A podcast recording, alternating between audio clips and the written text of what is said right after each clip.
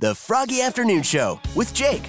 Hey, Jake. Here's your Froggy Afternoon Show recap for March 31st. Today's wacky but true comes from Florida, and you just can't make these stories up. Dog poop helped officers to identify an armed robber in Miami. A woman was walking her dog. She was picking up her dog's poo when a robber with a knife approached her from behind, pushed her against the wall, and squeezed her neck.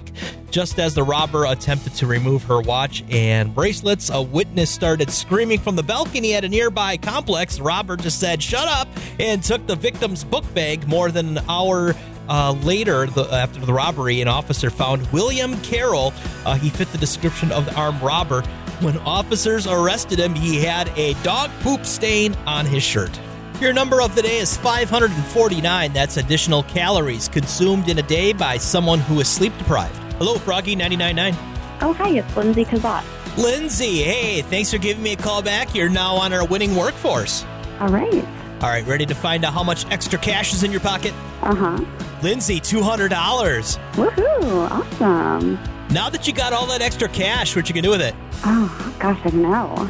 Vacation, maybe? Hey, that sounds good. Well, congratulations. Yeah, thanks so much. Just tell me what radio station made you a winning workforce member. Froggy 99.9. There's your Froggy Afternoon Show recap for March 31st. Join me tomorrow, 2 p.m. to 7 p.m. on Froggy.